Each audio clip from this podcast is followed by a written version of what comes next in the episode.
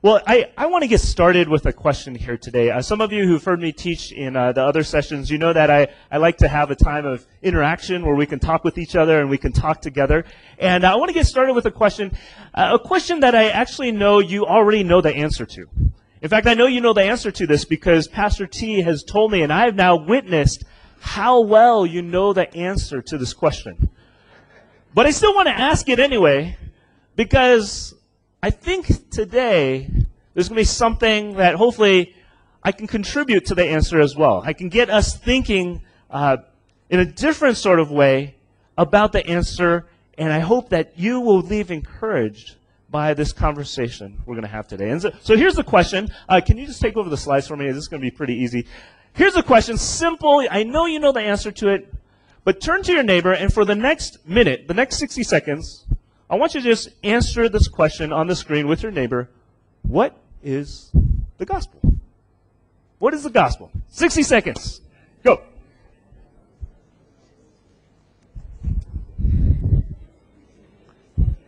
Pastor T is watching. You better get the answer right. Just kidding.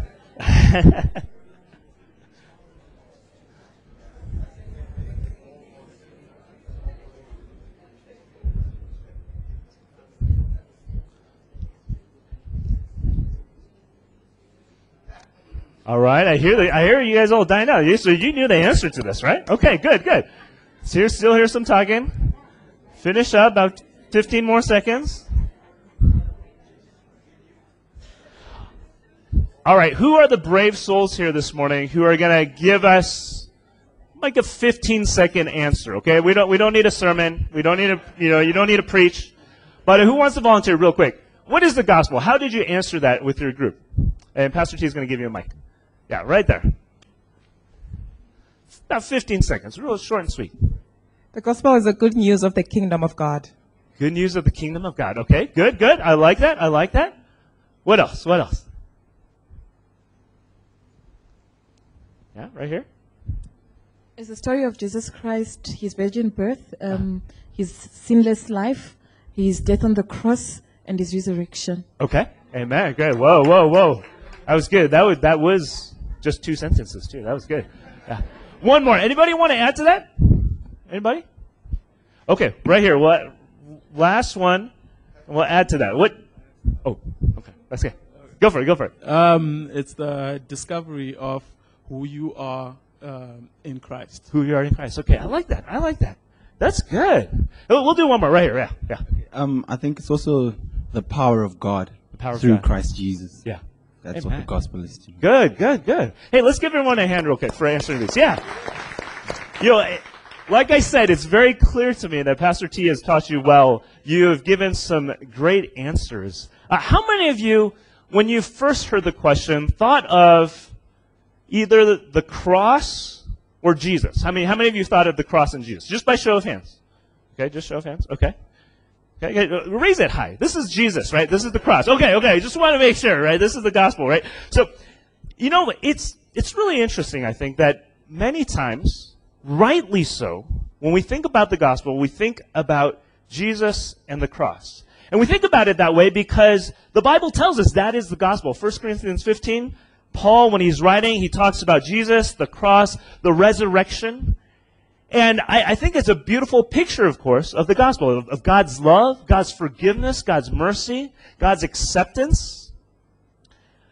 But there's something really interesting, actually, as we begin to look in the Bibles a little deeper. We begin to see that the gospel is something that isn't just about the cross. It's actually a little bigger than the cross. The gospel is actually not just about the cross. The cross is actually the pinnacle, actually, of the gospel. So the cross is important. If you don't talk about the cross when you think about the gospel, something's wrong. Okay, let's let's just acknowledge it. You've gone into what we would call heresy. You need to talk about the cross and Jesus. But we, what we discover when we begin to look at the word gospel in the Bible is that the cross is just the pinnacle, and well, there's this mountain. There's something bigger called the gospel. What I want to do here this morning, in the brief time I have, is just to share ever so briefly from a teaching of Jesus where Jesus talks about the gospel. And my hope is that, again, I'm not going to necessarily add to what you know. I think you've got the gospel down. But my hope is to simply encourage you and to move you forward in a better grasp, a better living of, and a better sharing of the gospel. My hope is that as we look at this teaching of Jesus, you'll be moved deeply, be passionate about what God has called you as Faith Hill to do. If you can, turn to Mark chapter 1. And we're going to simply look at verses 14 and 15. Mark 1, 14 and 15. Uh, it's up here on the board as well. This is a very straightforward and simple record of Jesus' teaching. Right? In, in actuality, it's his first teaching recorded in what many scholars believe is the first actual gospel. Mark was the first one written, the other ones were written after that. And so this is the very first teaching we get in any gospel, or the four gospels. Notice what is said here. I, I want to point out three points here this morning about how the gospel is bigger. Let me just read this and let's go through this together. It says this Now, after John was arrested, we're talking about John the Baptist, Jesus came into Galilee proclaiming the gospel of God and saying, The time is fulfilled and the kingdom of God is at hand. Repent and believe in the gospel. Now, this is really interesting as you kind of just think through what's going on. I, you know, I know many of us have a church background, so this kind of sounds very familiar, but let's, let's kind of slow down, take a pause, and make sure we walk through and understand what's actually happening here. Because as we get started in verse 14, note that Jesus is actually proclaiming the gospel. Now, if the gospel, if, if we think the gospel is only about the cross, this is kind of weird that Jesus would talk about the cross because he hasn't died yet. No one knows about the cross yet. and so we already see right away that the gospel is a little bigger than just the cross. Again, the cross is the summit, but the gospel is something even bigger that Jesus himself can talk about. In fact, if you want to just jot down notes, Galatians 3:8 will say that in the back in Abraham's day, the scriptures were preaching the gospel to Abraham. So gospel is very big. But what is it referring to? What, what's this big thing that it's referring to? Well, we get this beautiful explanation in verse 15. Jesus gets into it right away. We see his gospel proclamation, right? And there are three things I want to point out about his gospel proclamation. How it is big and perhaps even bigger than we can imagine. The first thing we note is that the gospel is a bigger story than we can imagine. Notice how it says, as Jesus proclaims in verse 15, the time is fulfilled. The time is fulfilled. What is Jesus talking about there? Well, it turns out that Jesus is actually refer- referring to the story of Israel, right? Many of you know this. The story of how Israel, back thousands of years ago before Jesus came, that Israel knew God, but constantly fell away from God. They loved God, but they constantly also hated God. They, they, they tried to follow Him, but they constantly sinned and could not keep up with following God.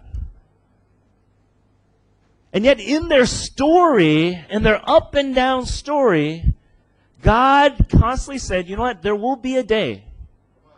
There will be a day where I will actually come and I will put my spirit in you I will change you, change your heart, and I will cause you to obey me and love me in a way that you'll never fail again.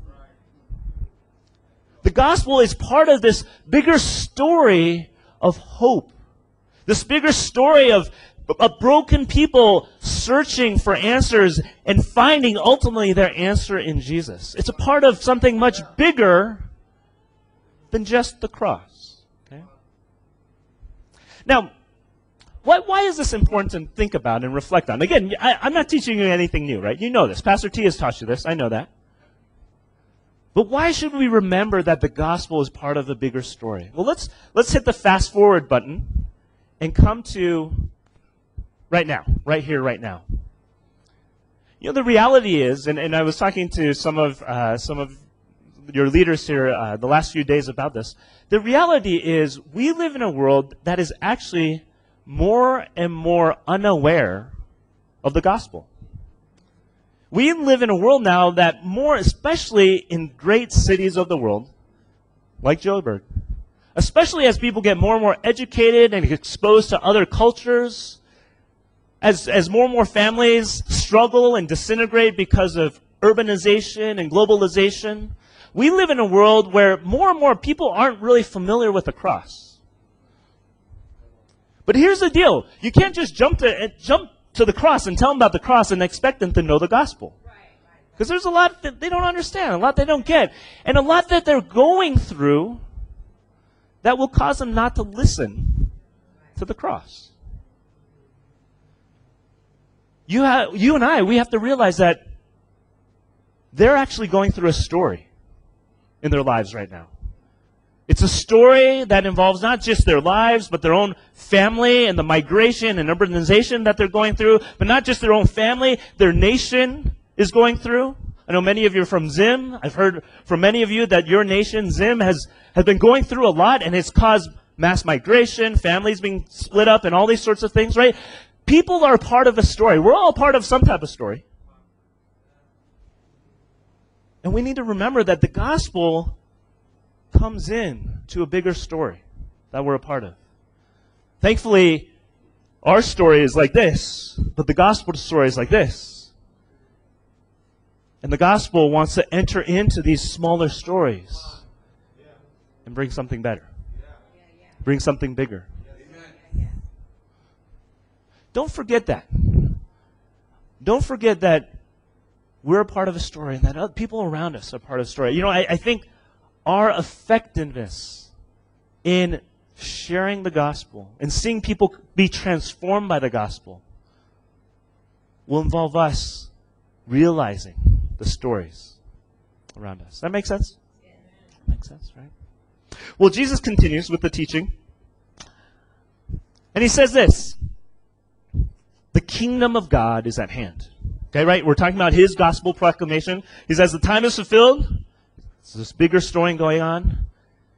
Then he says, The kingdom of God is at hand. What is he talking about? Remember, there's a Jewish background to what Jesus is saying, right?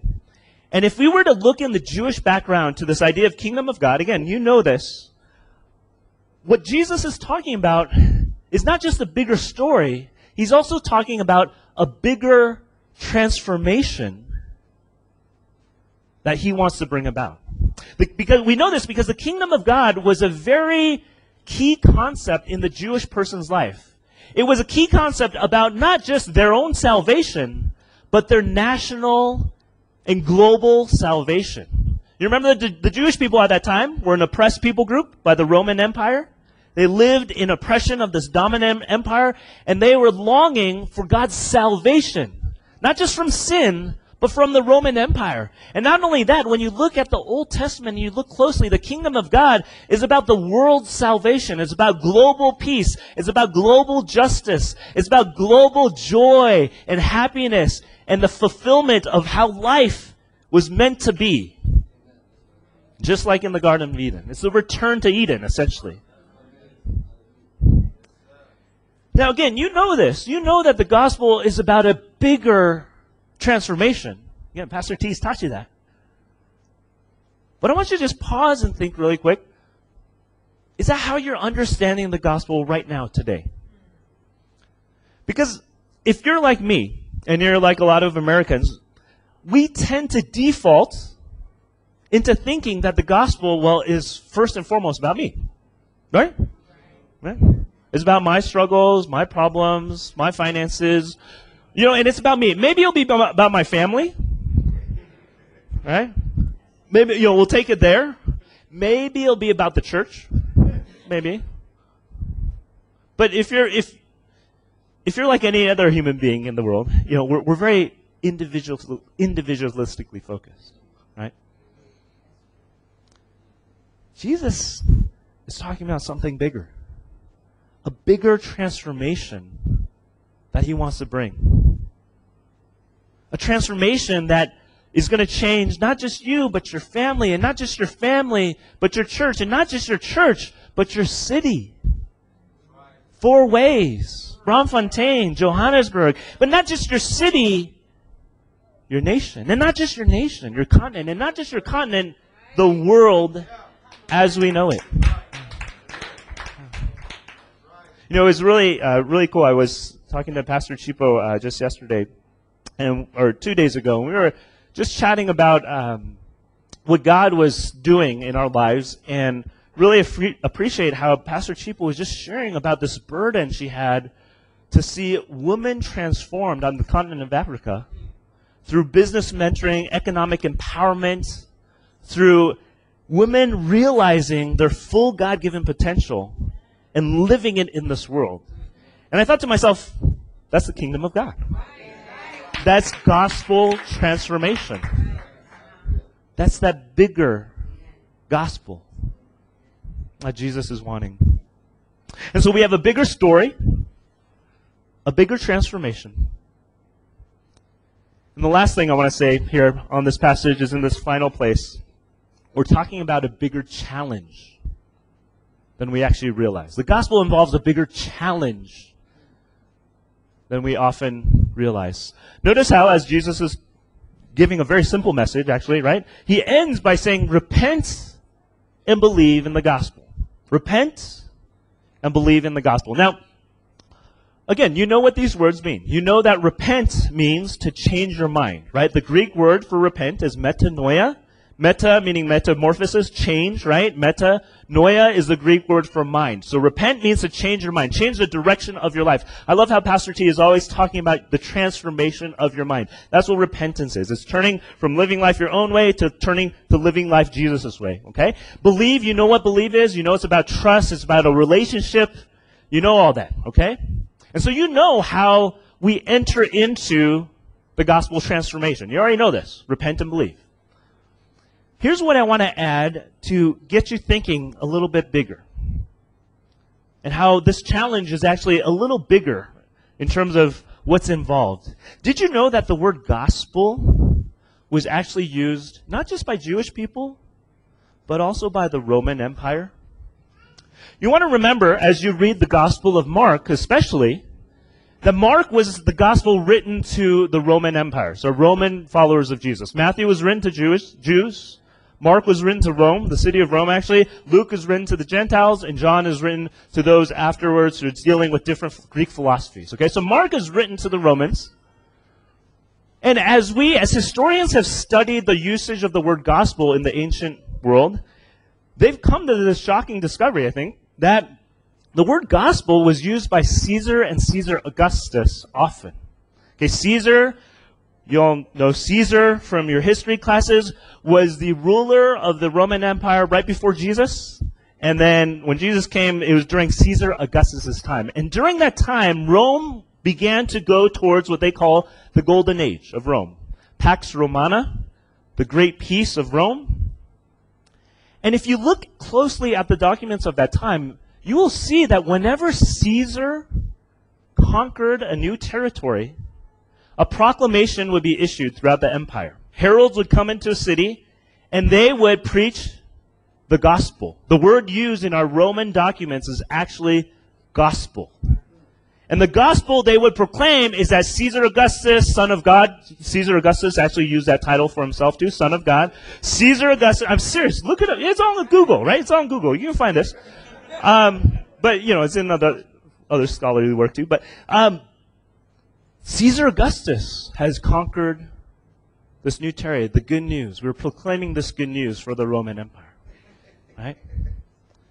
And so now think about this. Think about the Roman who is now reading Mark for the very first time, right? Mark writes it, or Peter talks to Mark and they write it, they give it to the Romans.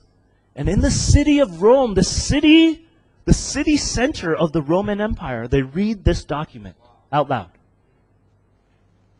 You know they're thinking in their mind of the gospel that they've heard from Caesar Augustus. And all of a sudden, the very first verse actually in Mark, Mark chapter 1 verse 1, the beginning of the gospel of Jesus Christ. Not Caesar Augustus. You could probably imagine everyone be like, wait. What just happened? Right? And you can imagine during Jesus' time even when he would speak, right? The gospel. The challenge was so much bigger. The challenge people felt was so much bigger. It's not just about me struggling with my sins and fighting about my sins anymore, or me having a, you know problems with my husband or wife or my my group of friends. Like, oh, if I follow Jesus, I might get shunned by them. Oh, although that's real, I don't want to discount that. That's that's real, right? That's real. That hurts, right? But we're talking about going against the empire, going against the whole system. The whole thing. The whole thing that is trying to define your life right now. Now, you know, Caesar Augustus was a crazy man. He even, he even, uh, the first Caesar, Caesar Augustus' grandfather is the, the first Caesar we know about. Caesar himself set up a cult centered around him to worship him. And in every town, and you can imagine again, at the city center, at the nation's capital center, empire center, Rome, you know this is going on. There were idols, temples, all these things dedicated to Caesar. Now, why, why is it important to realize that the gospel challenge is much bigger than we can imagine? First of all, we need to realize this for ourselves, right? Because sometimes we can get sucked into the empire very quickly. Now, I, you know, I know, I know you have different views of your president now. We, we have some challenging views of what's about to happen too. But, you know, I, I know, I know many of you probably don't struggle with the, the quote unquote empire of, you know, of Zuma, right? You're like, okay, Zuma, okay, he's cool. But, you know, like I don't struggle with that. But, the empires, so to speak, that have influence over you and me probably are the empires of capitalism, right? The empires of materialism, the empires that, well, Empire, the entertainment show, Empire, right? I mean, those are the greater challenges that are trying to get our allegiance, aren't they? And the reality is, for the gospel to spread in four ways, four, Four ways, right? Four ways, okay. Four ways. The gospel to spread in Bromford.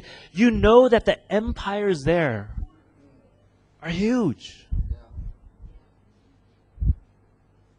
Now, the beautiful thing about Jesus, as he will continue to preach later, and we won't have time for this, but again, I know Pastor T has taught you this already, that as Jesus continues to preach, he's going to make something very clear. He's going to tell us that you and I actually cannot repent and believe on our, by ourselves. The flesh is too strong. The empire is too big. Flesh cannot inherit the kingdom of God. Right? John chapter 3? Only those who are born again by the Spirit will inherit the kingdom of God. And so don't be dismayed by this greater challenge. Don't be dismayed. Don't be discouraged. But run to the Spirit of God, please. Cry out for yourself. Cry out for your friends. Cry out for Four Ways. Cry out for Braamfontein. Cry out for Johannesburg that the Spirit of God would come and break the power of the empire and break the power of the flesh and bring the good news.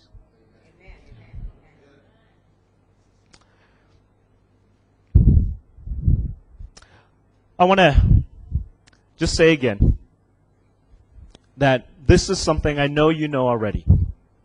I know you know the gospel. Praise God that you do. But I hope that today, as we've meditated and thought through this teaching of Jesus, you've seen something a little bit bigger about the gospel. And I hope that as you see this and as I see this, we will come to God and cry out to Him that we can live, breathe, walk in, and proclaim the beautiful, beautiful gospel of God. Can you join me in a word of prayer this morning? God, you are writing a big story right now. Uh, the stories that we live in are not accidental. The stories of the people around us are not accidental. You know, it's tough to see a big story in a big city like Joburg. The empire is strong here. Capitalism, people wanting to move ahead, it's strong. We need you, God, to break through. We need you to open our eyes afresh. To understand where we stand in the gospel. But also where others stand and how we can join you in bringing others into the gospel story. So, God, I pray just a blessing over my brothers and sisters here at Faith Hill Church, a blessing over Pastor Tafari and Chip Ichipo, God, that Father, you would just continue the amazing work you're doing here. That you would add to it, that you would make it bigger. Not just with numbers, but really with this understanding of this bigger gospel that we live in.